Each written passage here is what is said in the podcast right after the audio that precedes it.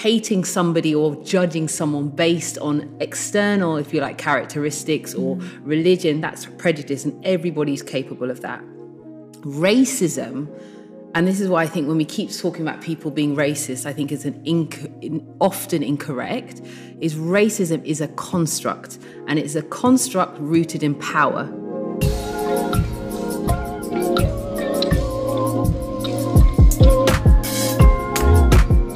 This is Common Era, a podcast about spirituality in an age of change. From Labora Press, I'm Chris Donald, and this podcast is brought to you by the Passionists, a monastic community in the UK dedicating their lives to social justice and solidarity as an extension of their faith. This is our second season, and we're hosting a conversation between Anne Marie Lewis, a leading business, youth, and justice consultant, and Matt Sadiso, a composer, songwriter, and podcaster with a background in human rights law. Anne Marie and Matt Sadiso begin this episode redefining and clarifying the definition of racism and the very concept of different races among human beings. Looking at racism as a mechanism of maintaining power, they break down the differences between racism and prejudice, or the classification of people groups, or the prejudgments that might come about from people who have suffered at the hands of others. It's a conversation that will be familiar to many, and yet it's clear why the discussion is still ongoing and why we still need greater radical honesty from white voices in this sphere. So we're going to talk about, I shouldn't say my favourite subject because that doesn't feel right to say my favourite subject, but we're going to talk about racial justice. Let's start by saying, what, how would you define racism? So here we go. Yeah, put your glasses on.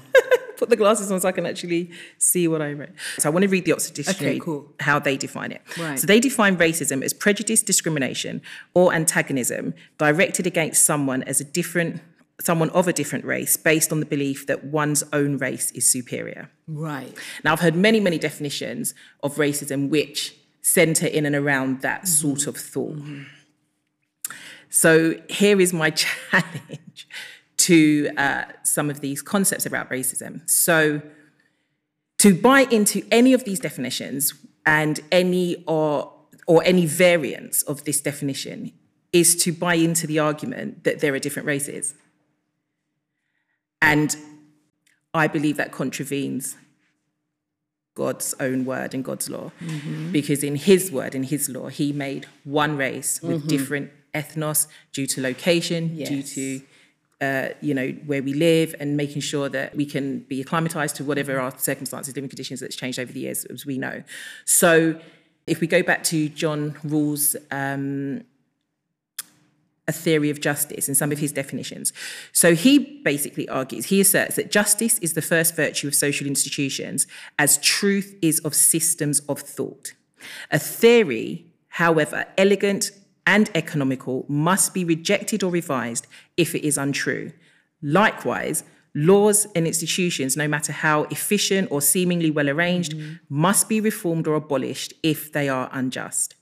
And I link that back to the whole premise of racism and the definitions of racism. Okay. Because if we have a definition that speaks of different races and people having mm-hmm. racism, and we link that to John Rawls' assertion of truth, mm-hmm. then if it's untrue mm. and it's contrary to God's word, then it needs to be rejected or reformed, abolished, or changed. Yes. So for me, I come back to yes, in theory and in essence, it is the assertion, it is the control, it is the power, it is the treatment or, or using your position um, to oppress, to control, to be discriminatory to people who are of different backgrounds and different mm-hmm. colours to you.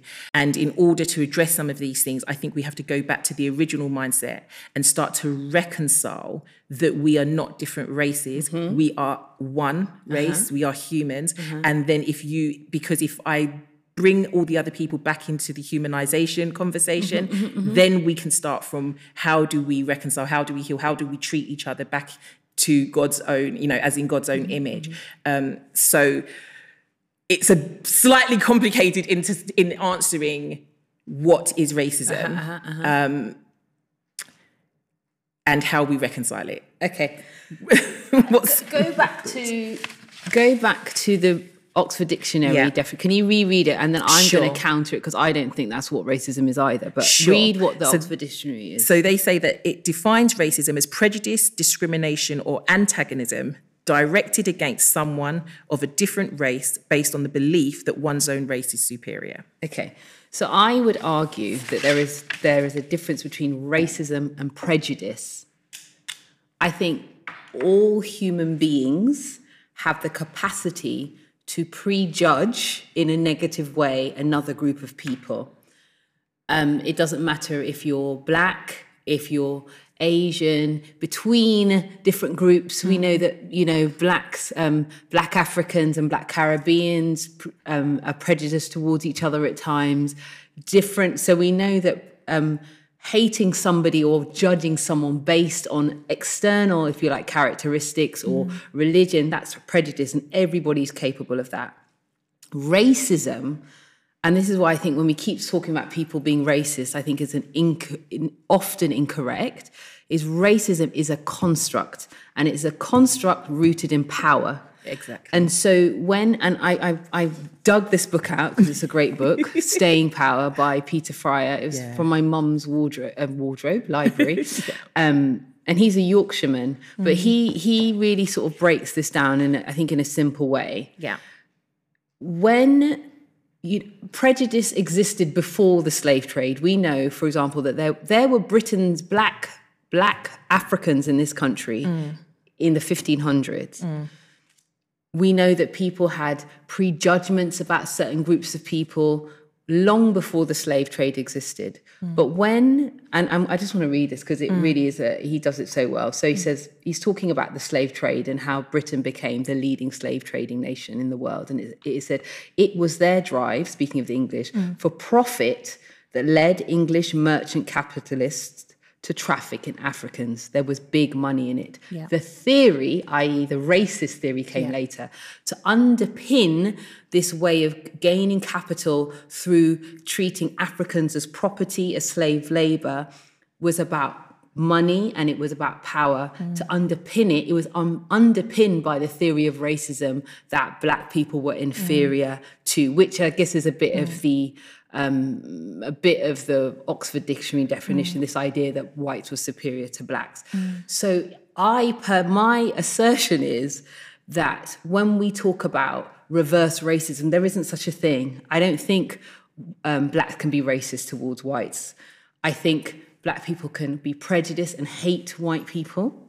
I think that's a, a, a factual. We know that that's factually accurate. To say they're racist, if I'm, we're using this definition of structure, a construct mm. to assert power mm. you, through racial lines, mm. I don't think it's true. You mentioned about this idea of different races. There isn't such a thing as different races. There is one race, and there are different ethnicities. There are different ethnicities between Africans, between um, Southeast Asians, between Asians, between white, supposedly white people. Mm. There are different ethnicities, but I think it's really important to understand the difference because then people can start taking ownership Yeah. of certain of certain things. For sure.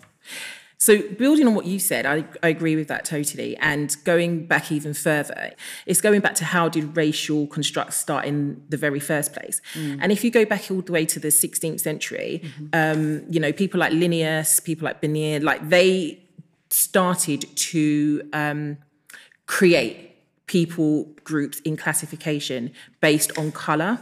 But their original intents and i think this is what people need to look at. Like um, particularly the early um, people that started some of this classification um, predominantly did it based on the four globes of the world and predominantly did it for descriptive purposes. It was n- not for control and power because at that time and pre you know 15th century there were prior to people's popular knowledge there were many people particularly from ethiopia particularly from um, other african countries who were seen as scholars equals. The martin lutherian um, movement and martin luther himself speaks to taking counsel um, from lots of different um, people of color and you know understanding how the ethiopian church worked understanding how leading scholars and writing and including um, you know their narratives and their research into his own development of his thoughts and his philosophies and things like that. And it, there, there's so much evidence that pre sort of like these classifications, people of color were treated, you know, most of the issues were class issues more so than people being discriminated against because of their color. Um, and there are people that, you know, have of color that have been in Europe and Britain and all of these things for centuries, decades Yes, yes, of prominence, yes. of great wealth, of great stature. So you have to start to think about how when when classification of people groups came about, mm. then what happened to get to the point of using those classifications mm. now to bring in bre- um, greed, control, mm. make commodities, make money, doing all of those things that we see in like the mod, well, the pre-transatlantic slave movement, movement, but equally in modern day slavery that we still see eminent now mm-hmm, mm-hmm. by continuing to keep people classified in these groups. Absolutely. You continue to be able to use racial structures and these kind of constructs that was man-made and was never God-made mm-hmm, to continue to oppress, to continue to um, dehumanize. And it was literally by dehumanizing. So if you do, you know, the theory of otherness, Yeah. if you buy into the concept of different races, you buy into the concept that the race that is dominant and predominant at that time, i.e., what we're living in now. So you would have the people who classify as the white race in positions of power can other mm-hmm. and dehumanize and belittle mm-hmm. every mm-hmm. other race by buying into that concept that mm. we are different races. Mm. Mm. Um, so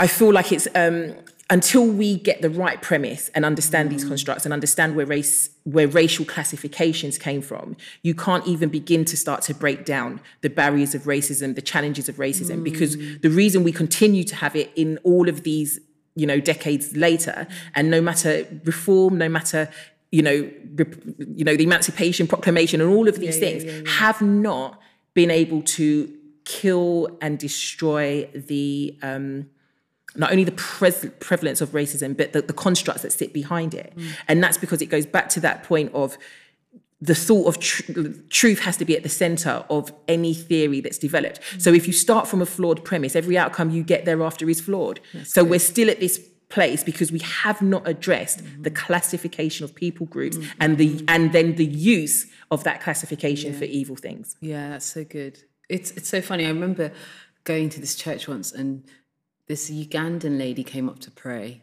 and I'll never forget it because she was praying and she said, "God, you you never talked about the first world and the third world. You just said the world, and we have bought into con- constructs and ideas that are entirely worldly." um, they are not from God at all, and we have sort of used the Bible to underpin ideologies that are man-made to have power over other people. Yeah. But the beauty of constructs is they can be dismantled. Exactly. You know, Exactly. And as you said, that idea of um, find, you know, once we understand the root cause of things, Yeah. we can start to dismantle them. And I just wanted to add, like, so my goddaughter, and we was having this conversation a couple of days ago about prejudice and racism, and and, and she said, um, everybody prejudges, Absolutely. right? We we we, we all prejudge, and we all have, um, we can all have, as you said, that capacity to prejudge. Who introduced in the very first place the concept that people of color mm. uh, were savages, mm-hmm. that people of color were non-human? That mm-hmm. people of color don't feel pain to the same way mm-hmm. and therefore can be experimented on? Who brought into that ideology into books into you know into society the idea that they are to be feared. Mm-hmm, mm-hmm. They are to be powerful. You know where did these prejudgments come from? Mm-hmm. Because none of those judgments are based on you know truth fact or mm, anything mm, like mm, that. and she was saying that from people of color's perspectives their prejudgments and sometimes their their fears are based on what was actually done to them Yeah, yeah. and the Yeah, history yeah, of what's yeah. been done Actual lived experience. the actual lived experience, mm, the mm. horrors of what have been done. So until there's an understanding from the mm-hmm. side that's in power on and on the side of the oppressor, mm-hmm. there, there is a responsibility that comes if you're talking about reconciliation hmm. in there having a sensitivity and an understanding and almost uh, not just empathy but real acknowledgement that those who are coming from an oppressed background have a legitimacy to some of their prejudgments. Okay, interesting. When I've worked with uh, people who have been victims of molestation or people who've been victims of domestic violence or any of those things, the allies, if you want for a better of a word, allyship, so the, the predominantly males and things like that, understand and have a full acknowledgement and acceptance and happiness to be even more sensitive in their mm. approach, mm-hmm. in their handling, in their support, mm. because they know predominantly victims of those um, victims of domestic violence who has who has where it's been at the hands of a man will have some prejudgments About men. about men. Mm-hmm, so mm-hmm. they approach it very sensitively Right, and right, very right, carefully. right, right, right, right. And in my mind, it's that same sort of approach mm. rather than what we see with a denial and a defense mm-hmm. and I that's not in my history and I'm not this and I'm not that and I'm not the other. There needs to be a fundamental shift in mindset mm.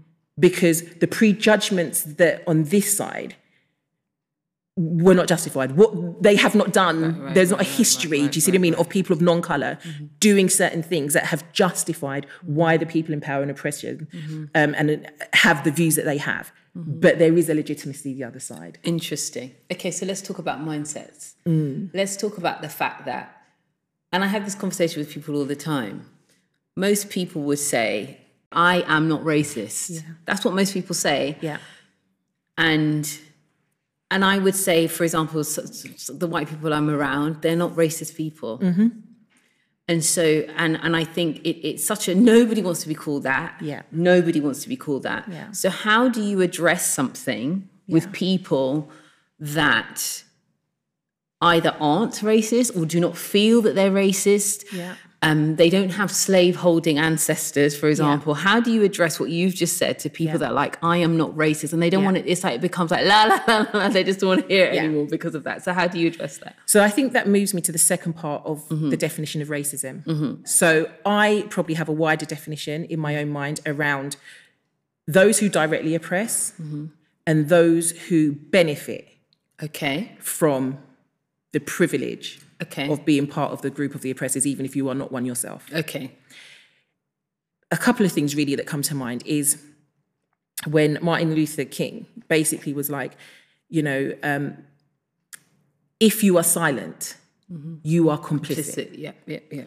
and your silence can be taken as agreement. Right. Right. Right. If you benefit from all of the privileges of an unjust, oppressed system mm. that oppresses one group over another, and you do not, particularly if you're Christian, and you do nothing to speak up for it, mm-hmm, mm-hmm, all of mm-hmm. those things are contravening to God's law, to moral law, to being a good neighbor, to all of those things. So when people um, say that they are not racist, but are not moved by compassion for those who suffer at the hand of racism, mm. then I start to question your mindset. I start to question how much do you understand about what your Christian, biblical, and just human mm. duty is. So that's one mm-hmm. side of it that I mm-hmm. would mm-hmm. explore with them. Um, and then the other side is okay, you say that you don't have a history, you know, in your own personal family of slave mm. ancestors. However, I would question many first and foremost to really look into that because fundamentally, you know, predominantly wealthy uh, Europeans, particularly in Britain, will find somewhere in their history there is uh, a link to the to the slave trade, and if there's not a direct link, there will be indirect links.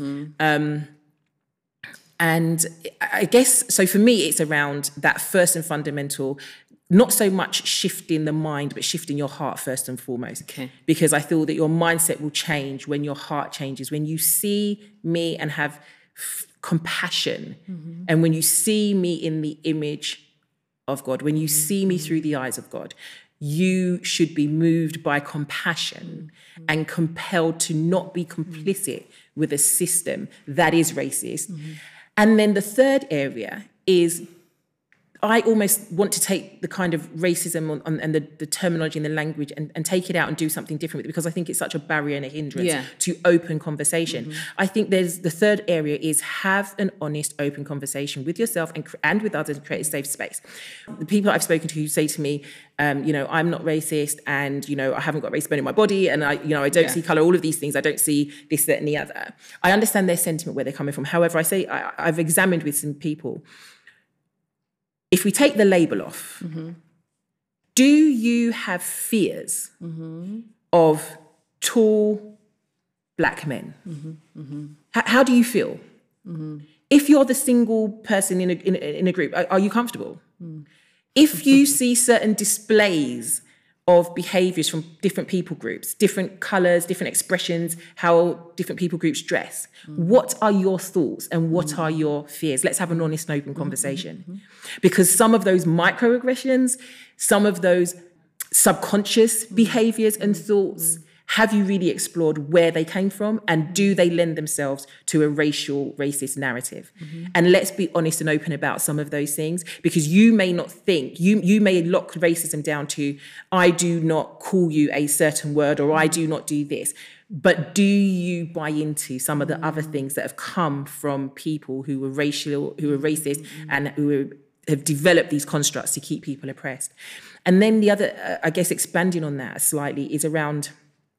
I've held many conversations that say if you continue to have one side of the story, you cannot reconcile, you cannot even mm. have an open mind or even having a conversation. If you continue to only hear the stories of people of color, predominantly who've come through um, the slave traders, we, you know, ancestors of the slave trade. Mm-hmm. We hear, you know, let's talk discussions and let's talk race and let's do this and let's do that and let's mm-hmm. do active listening and all of these kinds of things. And you continuously have people of color in that position of now pouring out their stories to predominantly white people in positions of power, you're actually re-victimizing mm-hmm, mm-hmm, and not just mm-hmm. re-victimizing because of the trauma of having to tell it, but you're re you're reinforcing the power difference mm. and you being in a position of power and these group being in a position of oppressed and non-power because it's tell me your story. Let me be empathetic. Let me listen. Let me understand. Let me learn. Mm-hmm. And i've often challenged those narratives and said mm-hmm. nobody has taught a you know nobody teaches a black person how to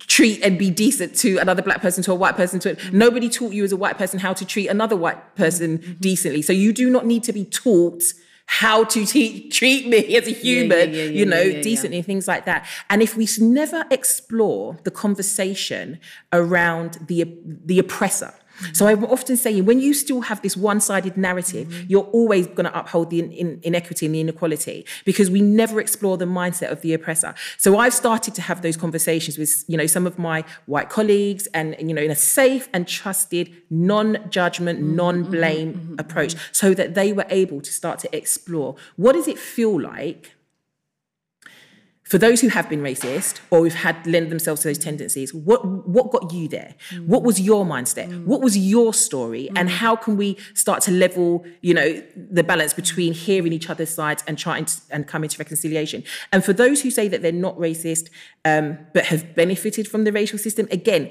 what stops you from speaking up? What stops you from, you know, doing all of those? kin- What's your side, and how did you? How? What was your history, and how did it shape your worldview? Mm-hmm. And how did you get to this place? And then we can start to, you know, explore further. So that that's, that's a whole lot of stuff there, but yeah. Common Era is produced by Labora Press, an independent publisher run by the Catholic monastic order known as the Passionists. To find out more about either of those, you can go to labora.press or passionists.org.uk. Our next episode picks up exactly where this one ends. Anne Marie and Matsadiso continue their conversation to explain why we should expect the church to look different from other institutions when it comes to race. Will we live to see a church prepared to give up comfort and power to address the sins of the past?